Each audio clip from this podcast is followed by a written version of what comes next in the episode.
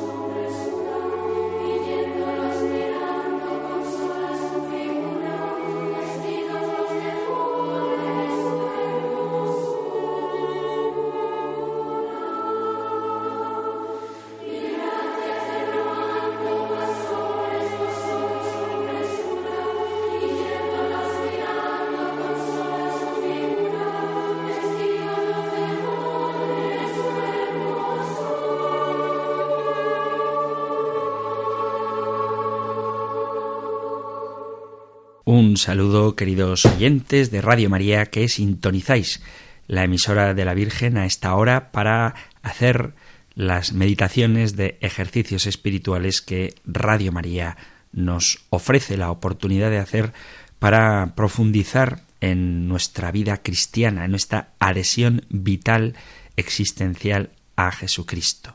No podemos vivir sin Él y no basta con conocer las cosas intelectualmente, aunque es necesario, sino que es bueno conectar con los sentimientos de Jesús, ese sentimiento de amor infinito al Padre, ese sentimiento de amor infinito a nosotros, los hijos del Padre, y ese deseo ardiente de hacernos participar en su misma vida.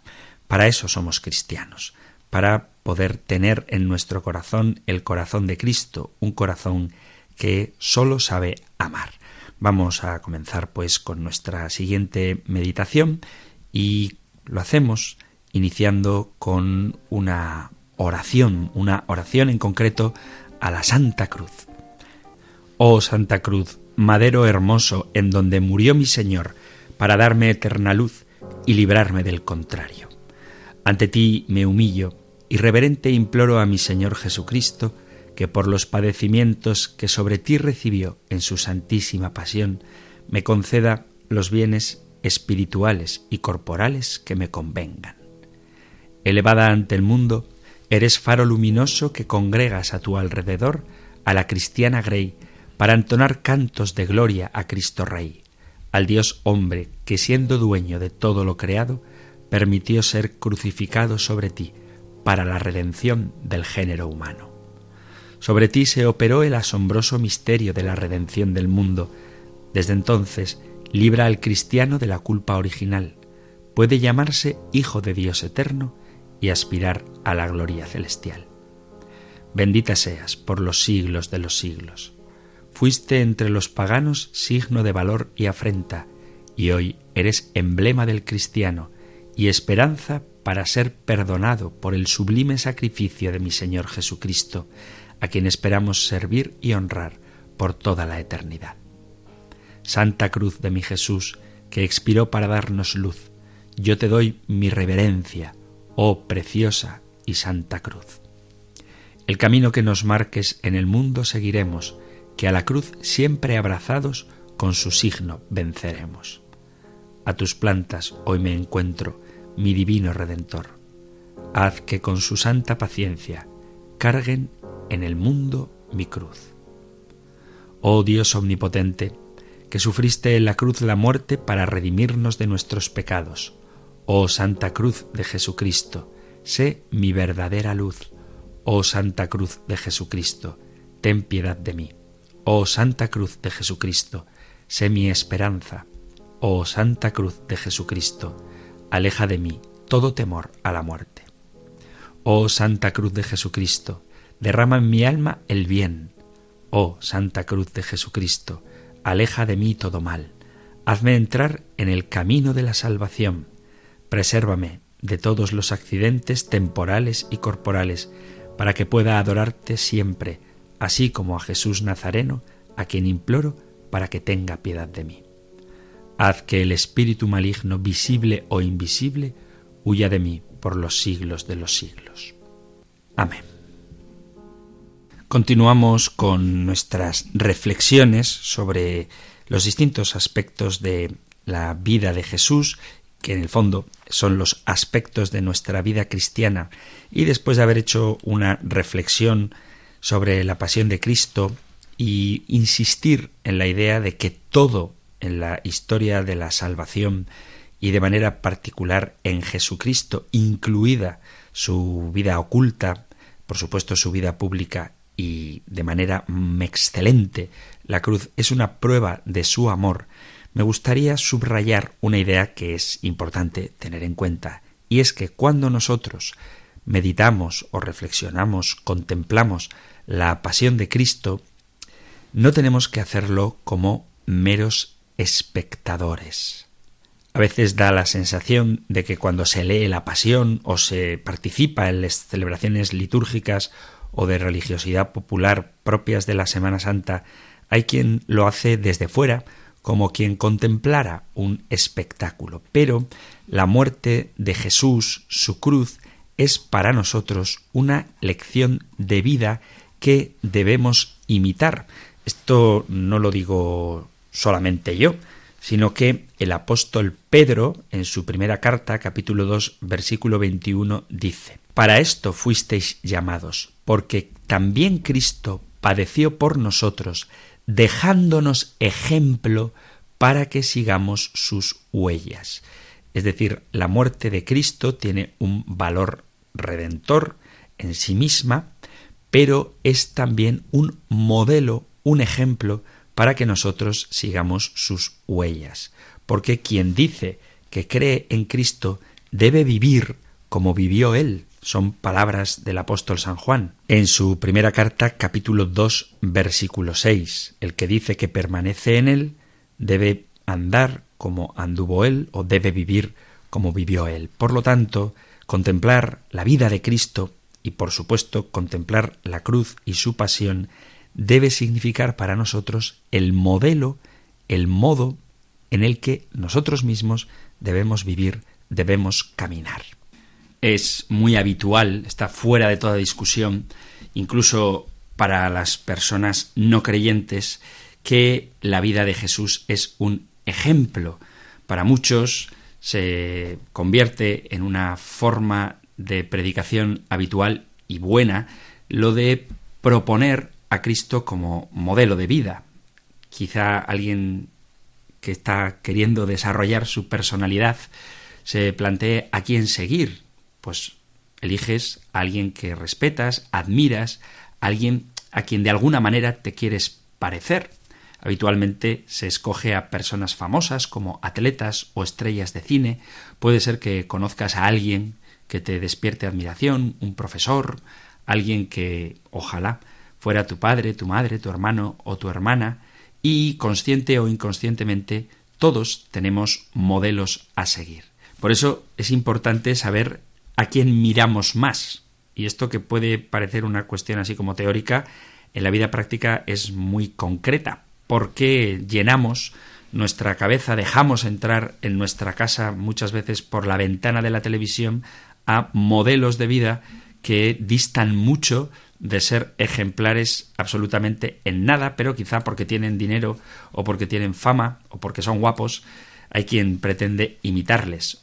No conscientemente, pero si pasas más tiempo del día viendo la vida del último actriz o de la última actriz de moda, de alguna manera su ejemplo va a afectar a tu vida. Por eso lo que deberíamos tener siempre ante nosotros es la vida de Jesús, quien, como digo, es aceptado por todo el mundo, incluso por los no creyentes, como alguien ejemplar. Sin embargo, me atrevo a decir que la mayoría de la gente que ve en Jesús un modelo no supondría que también la muerte de Jesús es un ejemplo. Y eso es precisamente lo que San Pedro dice en el pasaje que acabo de leer de la primera carta de Pedro, capítulo 2, versículo 21.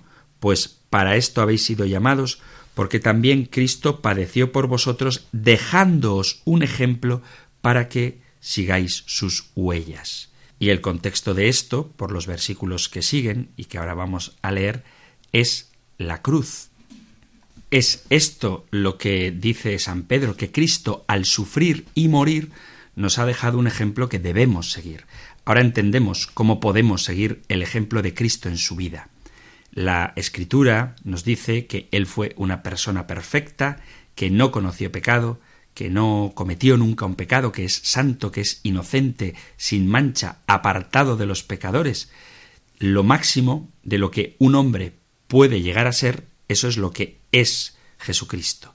Y entonces, en su vida, es un ejemplo perfecto. De hecho, la Biblia dice que al ver su vida debemos ser santos como Él es santo, debemos ser puros como Él es puro, debemos ser amables, cariñosos, atentos, misericordiosos, así como Él lo es. Debemos ser sabios como Él lo es, debemos ser humildes como Él es humilde, debemos ser obedientes como Él es obediente a Dios, y debemos servir como Él sirvió.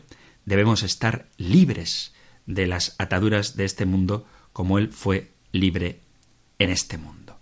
Entendemos que la vida de Cristo fue una vida ejemplar, Incluso los ateos hablan de Cristo como un modelo de toda virtud humana. Pocas personas discutirían en contra del hecho de que Jesús vivió una vida ejemplar. Pero el punto del que habla San Pedro no es el ejemplo de su vida, sino el ejemplo de su muerte. Y esto es crucial porque la realidad es que nosotros aprendemos de la virtud de las personas en el momento de la muerte que la gran lección la vas a dar y la vas a aprender en el momento de la muerte. ¿Qué quiero decir con esto? Que la revelación más pura de lo que tú eres y de lo que yo soy viene en el momento de la prueba más profunda, porque es la prueba la que revela la virtud. La adversidad revela si eres virtuoso o realmente no lo eres. Y cuanto más grande es el problema, cuanto más severa es la adversidad, más pura es la revelación de lo que somos.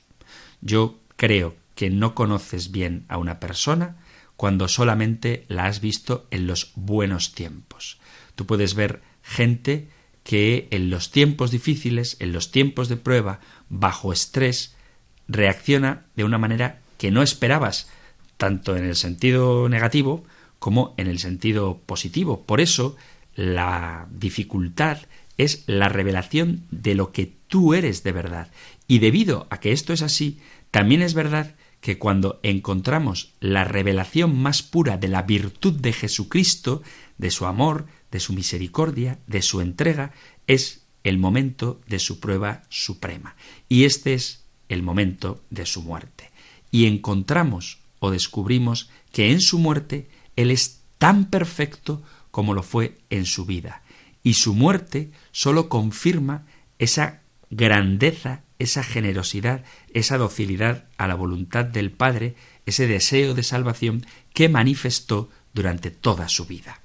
Pero en su muerte, Él nos da revelaciones de su virtud que nos enseñan cómo vivir. Y creo que en la mayoría de los casos vemos la muerte de Jesús y decimos, bueno, su muerte nos enseña la gravedad del pecado, nos enseña que necesitábamos un Salvador que pagara el precio por nuestra iniquidad.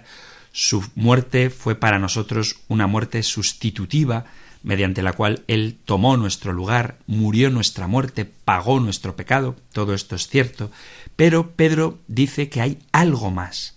Él no sólo murió por nosotros, sino que Él murió como un ejemplo para nosotros. Él murió para enseñarnos cómo vivir.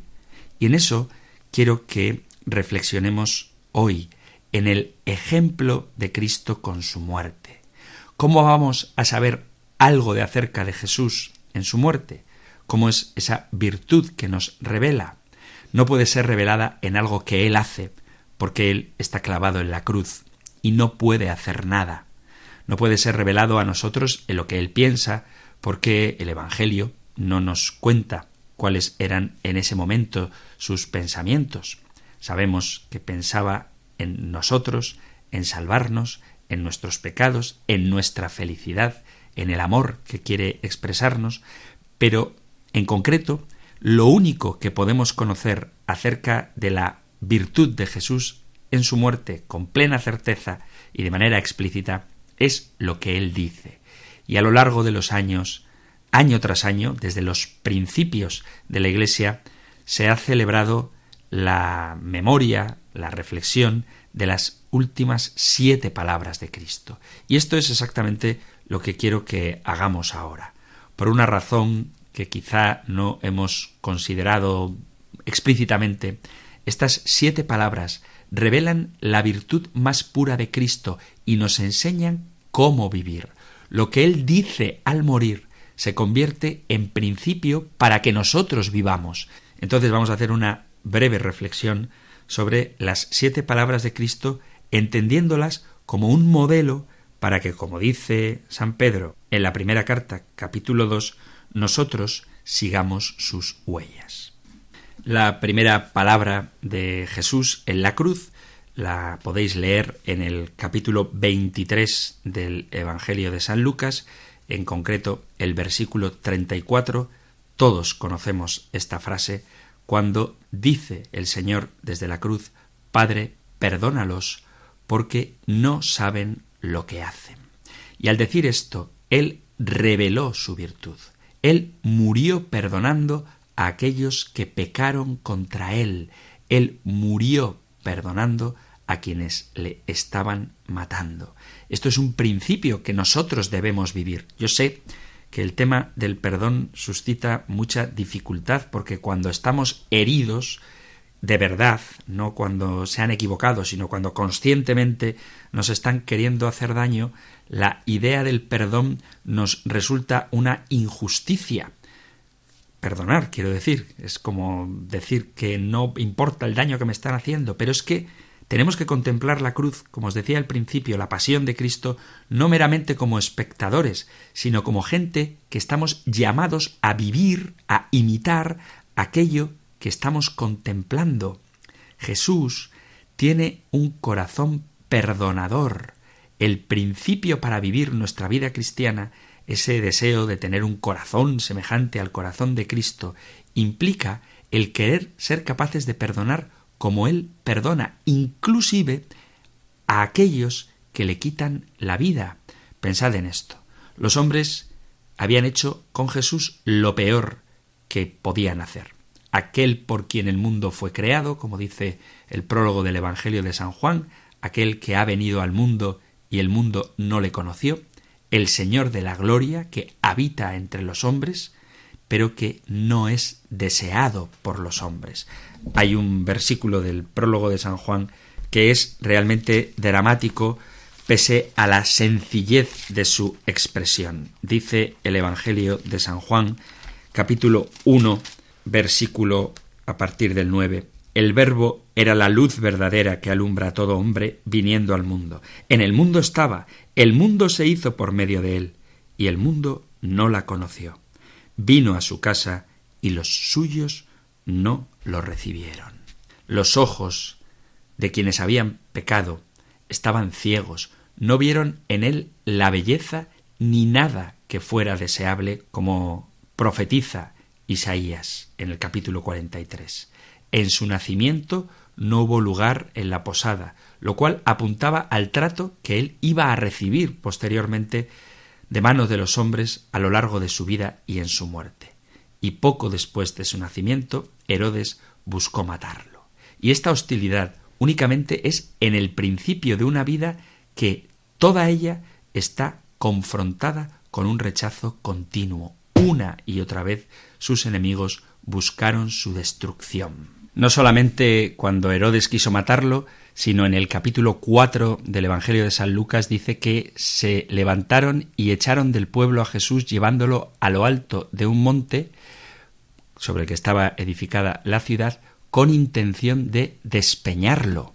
Y en el capítulo 8 del Evangelio de San Juan dice cómo tomaron piedras para arrojárselas y Jesús se escurrió y salió del templo por medio de ellos. Es decir, que la muerte de Jesús no es algo que improvisan en el momento culmen de su misión salvadora, sino que a lo largo de todo el Evangelio quieren acabar con él. La razón de que no lo hayan hecho es que a él nadie le quita la vida, sino que la entrega voluntariamente. Eso es lo que él mismo dice en el Evangelio de San Juan capítulo 10 versículo 18. Nadie me quita la vida, sino que yo la doy de mi propia voluntad. Tengo autoridad para darla y tengo autoridad para tomarla de nuevo. Pero después de su predicación, de su vida pública, llegamos al momento de la cruz y el trato vil que siempre ha recibido llega a su clímax. El Hijo de Dios se ha rendido a sí mismo en manos del Padre y están en proceso de ejecutarlo. Han atravesado por una rutina de un juicio falso lleno de acusaciones falsas.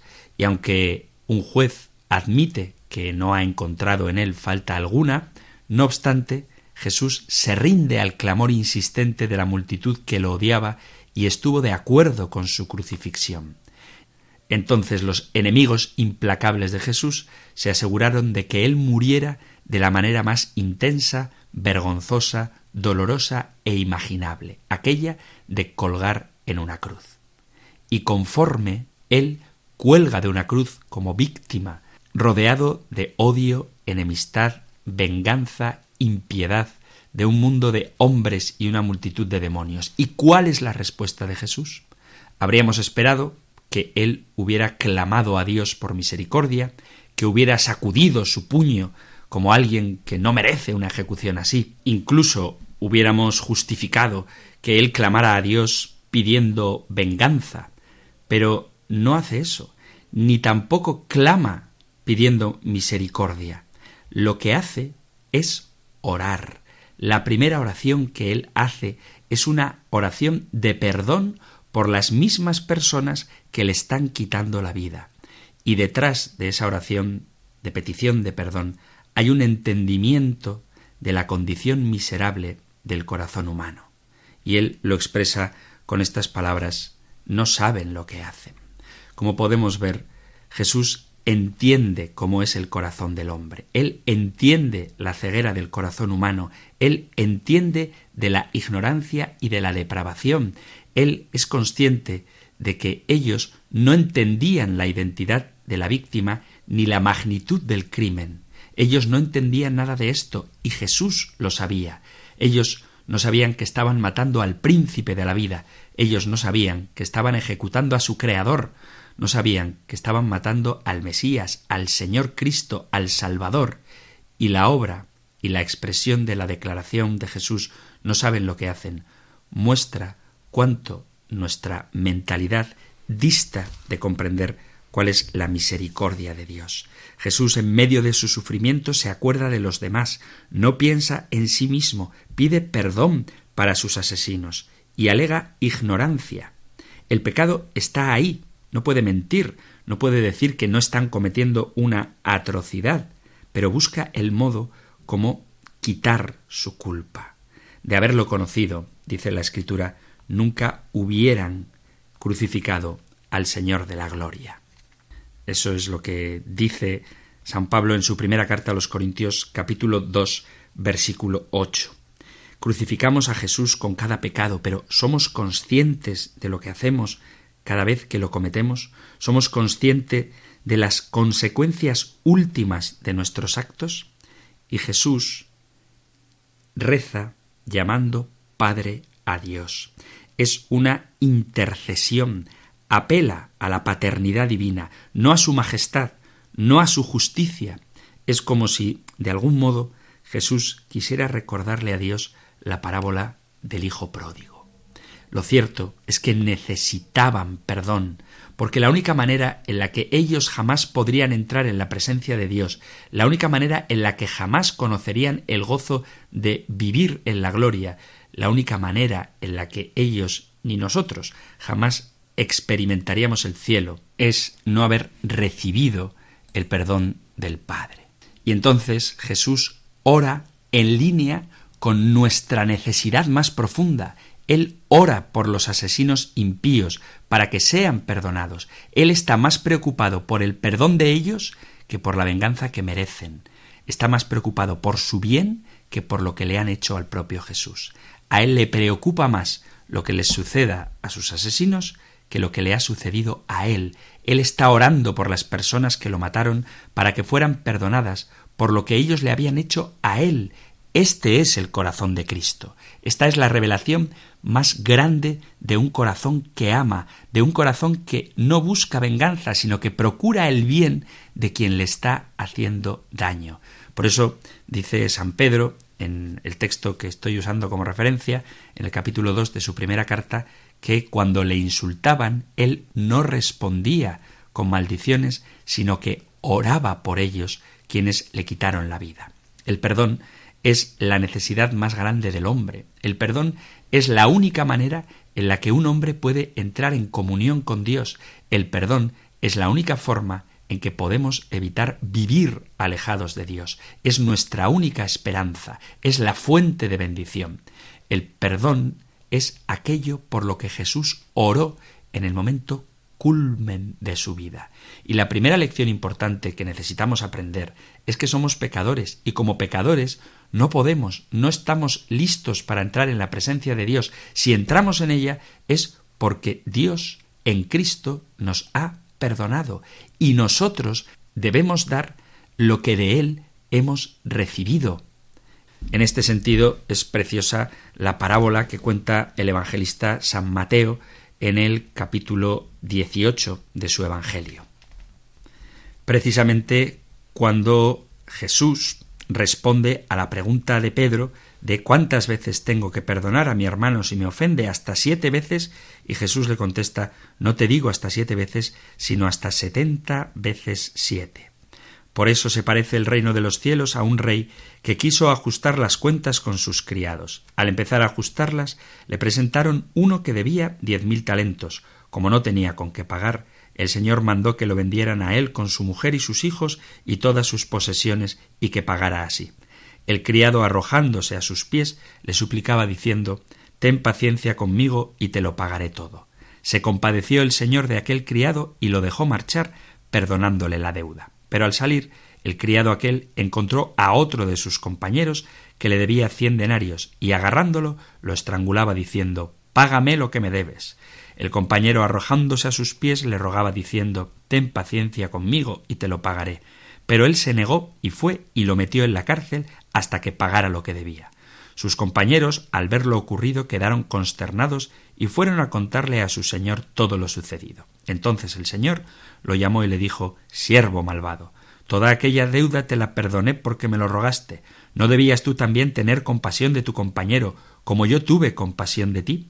Y el señor, indignado, lo entregó a los verdugos hasta que pagara toda la deuda. Lo mismo hará con vosotros mi Padre Celestial si cada cual no perdona de corazón a su hermano.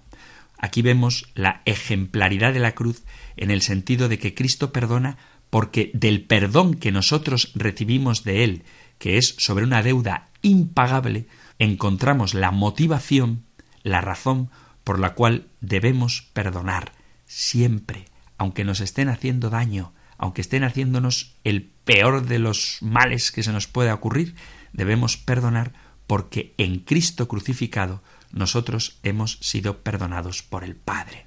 Es esta la actitud que tiene también San Esteban en el capítulo 7, versículo 60 de los Hechos de los Apóstoles, donde mientras está siendo lapidado, dice a Dios, Señor, no les tengas en cuenta este pecado. Estaba orando por su perdón.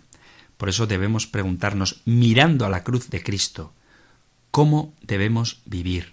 Tenemos que tener un corazón de perdón a aquellos que nos hieren, pero no porque nos parezca que la injusticia es aceptable, sino porque nos ha de preocupar más el bien, la conversión, la salvación de aquellos que nos están hiriendo que nuestra propia herida o la venganza que nosotros consideraríamos justa.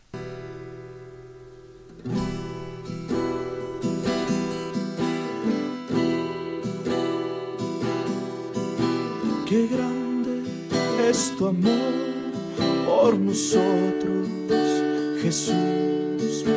Qué grande es tu amor por nosotros, Jesús. En tu corazón no existe la venganza. Enséñame a amar como tú Jesús, que dijiste en la cruz antes de morir.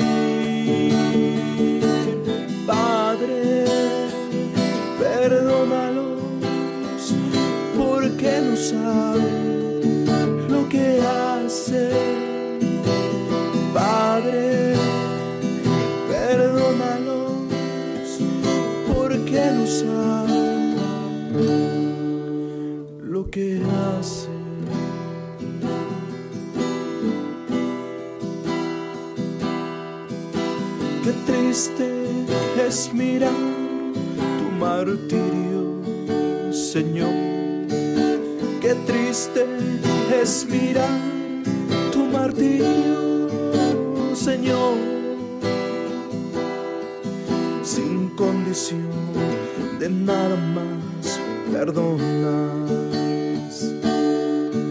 Justificas mi error, sin castigo das el perdón para amar y suplicar así.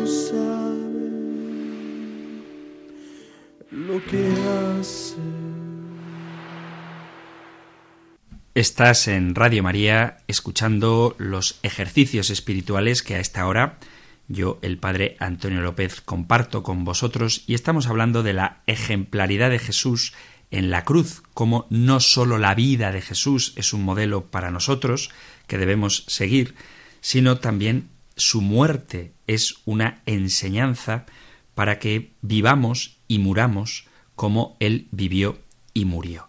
Estaba haciendo una reflexión sobre las palabras de Jesús, las siete palabras, que creo que no serán las siete, pero aunque sean dos o tres, al menos que nos sirvan de modelo, no sólo para ver cuánto nos ama el Señor, sino también para que sepamos nosotros cómo debemos amar, puesto que lo que hemos recibido de Él, eso es lo que nosotros debemos dar. La segunda palabra de Cristo en la cruz la tenemos en el capítulo 23, versículo 43 de San Lucas, y son las palabras que le dirige al que conocemos como el buen ladrón. En verdad, en verdad te digo que hoy estarás conmigo en el paraíso. Como seguro que recordáis, había dos ladrones crucificados con Cristo, uno a su derecha y otro a su izquierda, y uno de ellos le dice a Jesús, acuérdate de mí cuando vengas en tu reino, a lo que Jesús responde, hoy estarás conmigo en el paraíso. Y esto nos enseña otro gran principio. Jesús murió trayendo la verdad de vida eterna incluso a alguien que ya lo daba todo por perdido. Jesús murió trayendo vida a quien a los ojos de cualquiera parecería estar condenado. Y esa es la manera en la que debemos vivir nuestra vida. Jesús en su muerte nos enseña su compromiso con la vida, una vida comprometida en llevar a los hombres a Dios sea cual sea su pasado, sea cual sea su situación. El deseo de Cristo es llevarnos al paraíso, y eso es lo que él estaba haciendo durante su muerte, tal y como lo vino haciendo a lo largo de toda su vida terrena. Es asombroso y dramático cómo este hombre, el buen ladrón, en ese momento confió en Cristo, porque después de todo, ¿qué hay en Cristo crucificado a ojos del buen ladrón que sea convincente? en esta ocasión cómo convence en medio de su dolor al ladrón que él es el Cordero de Dios, el Salvador del mundo, el Mesías, el Rey. Desde luego no las circunstancias. Jesús crucificado no es un hombre victorioso, es una víctima. Después de todo, éste está muriendo porque ha sido rechazado totalmente. La sociedad a la que ha venido, el mundo al que ha venido como luz, no tiene interés en él en absoluto. No hay nadie clamando como Juan Bautista, he aquí al Cordero de Dios que quita el pecado del mundo. No hay nadie queriendo coronarle rey por haber hecho la multiplicación de los panes y los peces. Nadie está afirmando en ese momento el hecho de que Él es el Hijo de Dios. Esto sucedió antes y sucederá tras la resurrección, pero en el momento de la crucifixión incluso sus amigos lo han dejado. La gente que Él ha venido a salvar le rechaza. Él está débil y está en un estado de desgracia, está en una posición de vergüenza. Sus enemigos aparentemente están triunfando. Su crucifixión es totalmente incoherente con algo relacionado con el Mesías. Su condición es ahora mismo roca de tropiezo para los judíos, y las circunstancias de su muerte sólo intensifican el hecho de que en apariencia todo es un fracaso. El ladrón le habla a Cristo y le suplica que le tenga en cuenta en su reino, a pesar de que ve a Cristo en un estado débil.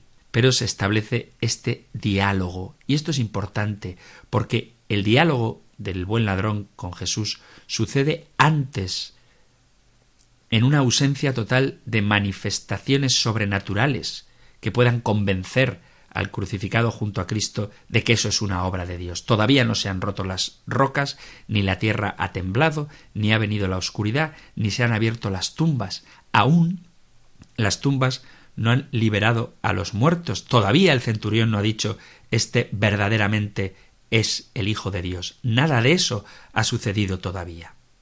En estas circunstancias desfavorables, carentes de persuasión humana, este hombre, el buen ladrón, está convencido de que quien está crucificado a su lado es el Salvador, y discute con el otro ladrón, que insulta a Jesús. Y éste responde no Jesús, sino el ladrón, ¿por qué estás haciendo eso? Este hombre no ha hecho nada y de esta manera afirma que Jesús es inocente, que no había hecho nada, porque estaba convencido de que Cristo no tenía pecado. Y se vuelve a Jesús y le dice, acuérdate de mí. ¿Qué quiere decir con esto? Él le está rogando vida, le está rogando perdón, está entendiendo que tiene que ser salvado por otro y que ese otro está en posibilidad de salvarle a pesar de sus manos clavadas en la cruz. Él sabe que Jesús puede llevarle al reino. Acuérdate de mí cuando vengas en tu reino. El buen ladrón está afirmando su resurrección y su segunda venida. De alguna manera está reconociendo que la muerte no es el fin.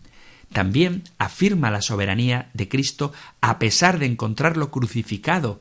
En las circunstancias más desfavorables ve la pureza, la perfección, la naturaleza del Salvador, su soberanía.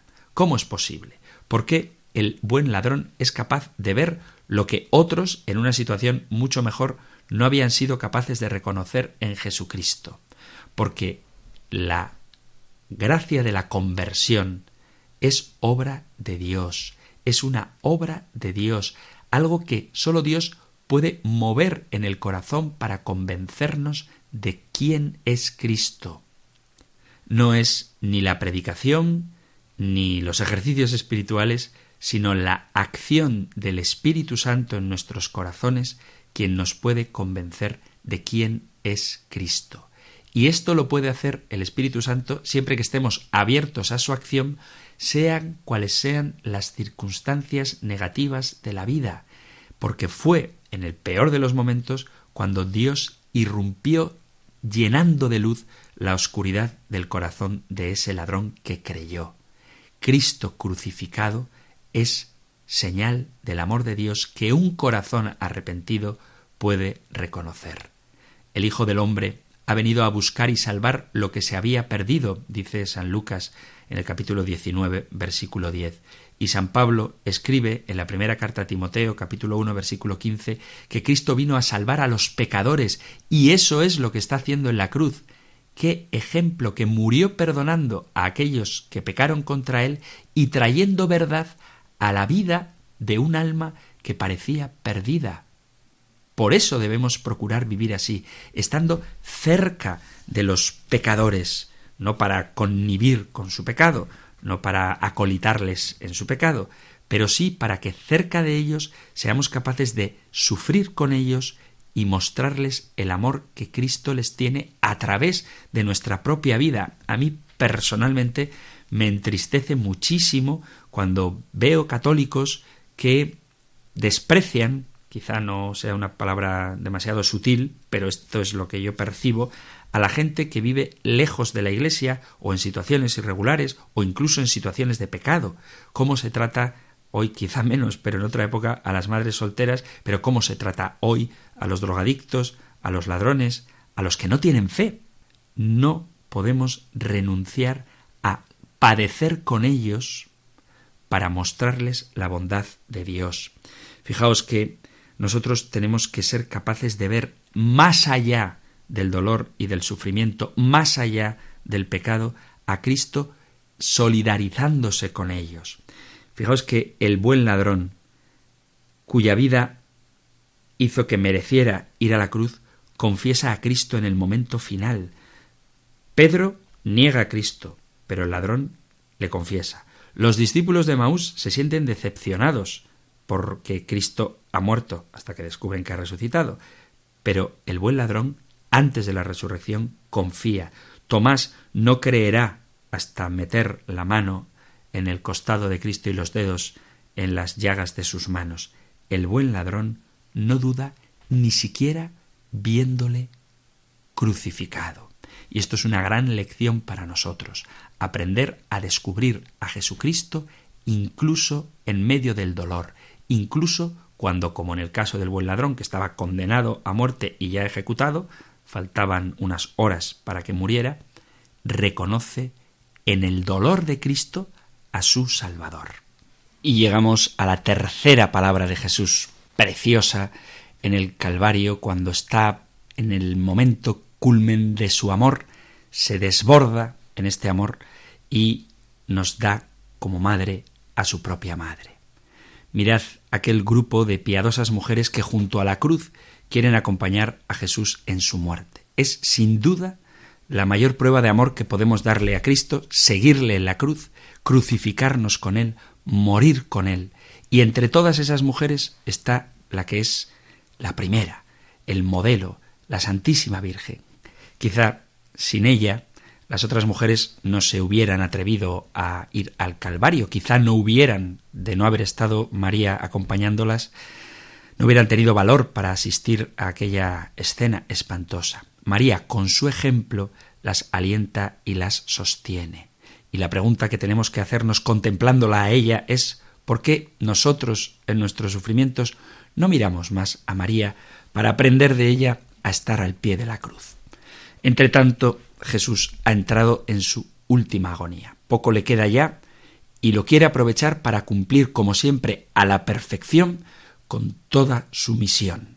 Ha pedido perdón a sus por sus asesinos, ha pedido perdón por sus asesinos, acaba de prometer la vida eterna al buen ladrón y siendo como es hijo de Dios, sigue siendo porque la encarnación es una realidad que no modifica nunca la voluntad de Dios, sigue siendo hijo de María.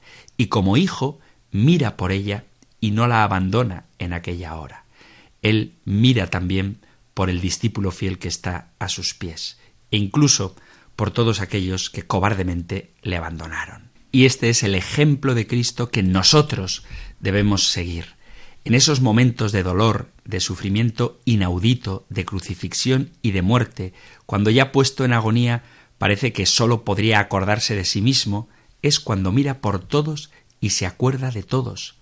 Por eso cuando queremos comparar nuestra vida cristiana, tenemos que compararla con Cristo y mira tu egoísmo de ocasiones con esta caridad tan desbordante. ¿Qué haces tú en tu enfermedad, en tu dolor, en tus aflicciones que todos tenemos? ¿Buscas el consuelo? ¿Te quejas de que no te atienden? ¿O, por el contrario, piensas en los demás? Aprendamos la fidelidad a las obligaciones, porque ni siquiera entonces, cuando Jesús está agonizando en la cruz, se dispensa de cumplir con sus deberes. A veces una pequeña molestia, una ligera indisposición es suficiente para que nosotros los dejemos, nuestras obligaciones. Y sin embargo, Cristo sigue redimiendo al mundo incluso y de manera especial en la agonía de la cruz. Y viene esta frase preciosa, He ahí a tu Hijo. Jesús, mirando a su madre María, le dice estas palabras señalando a Juan y en él a todos nosotros. Pensad en el corazón de la Virgen y contemplad el estremecimiento que ella sentiría al escucharla. Aquellas palabras son ciertamente una despedida. Por eso, este es el legado supremo que Jesús le da a su madre, que tiene a su hijo como su todo, su vida, y cuando está a punto de perderlo, recibe en herencia a todos sus hijos, a nosotros, a la Iglesia. Jesús le da un hijo nuevo a María.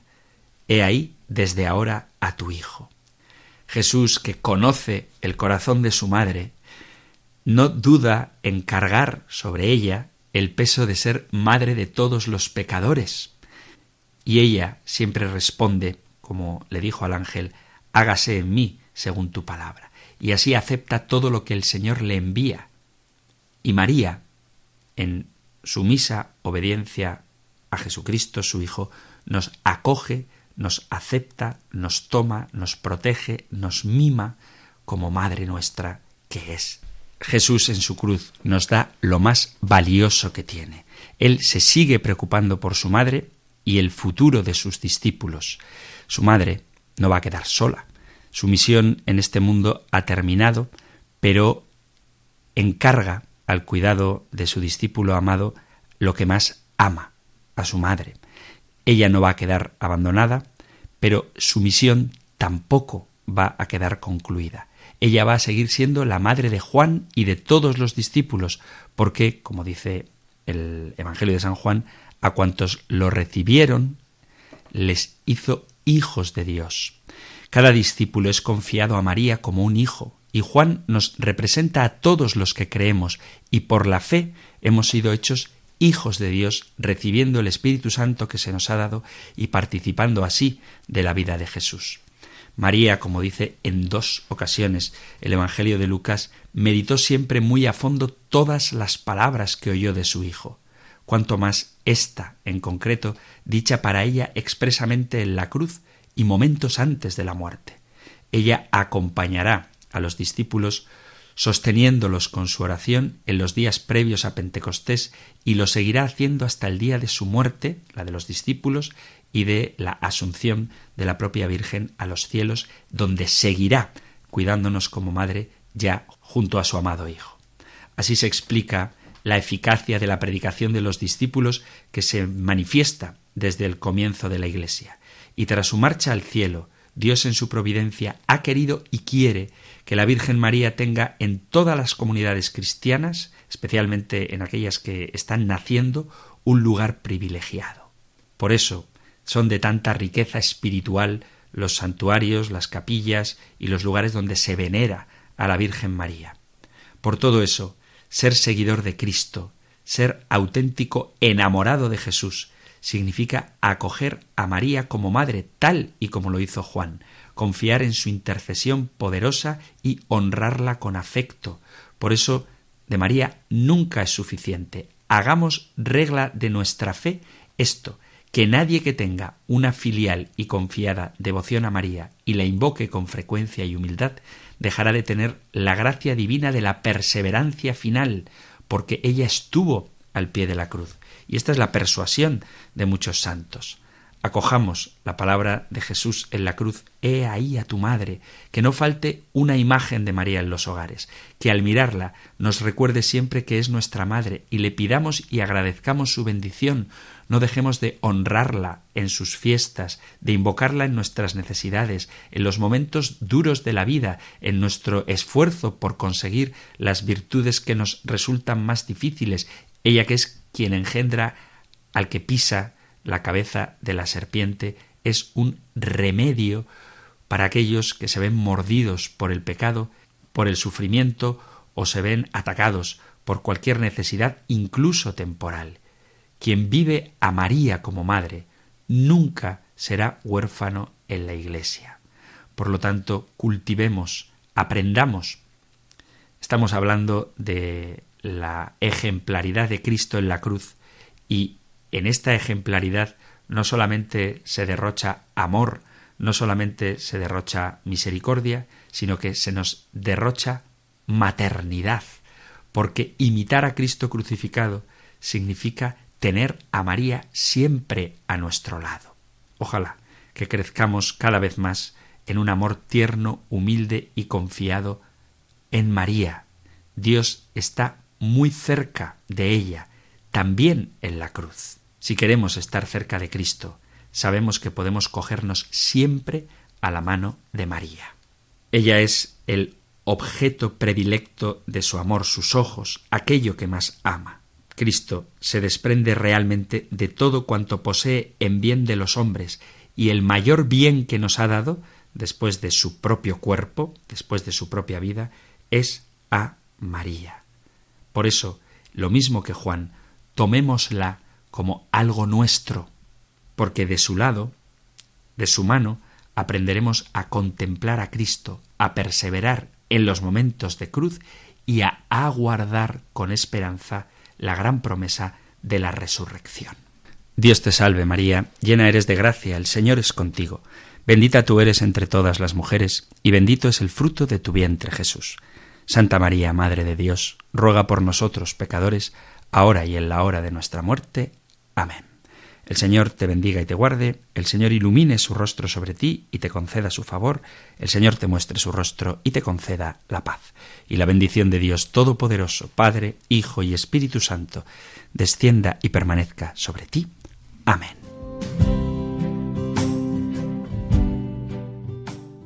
Así concluye esta nueva meditación de los ejercicios espirituales que dirige el Padre Antonio López, sacerdote de la Archidiócesis de Pamplona y Tudela. Pueden volver a escuchar esta meditación en el podcast de Radio María.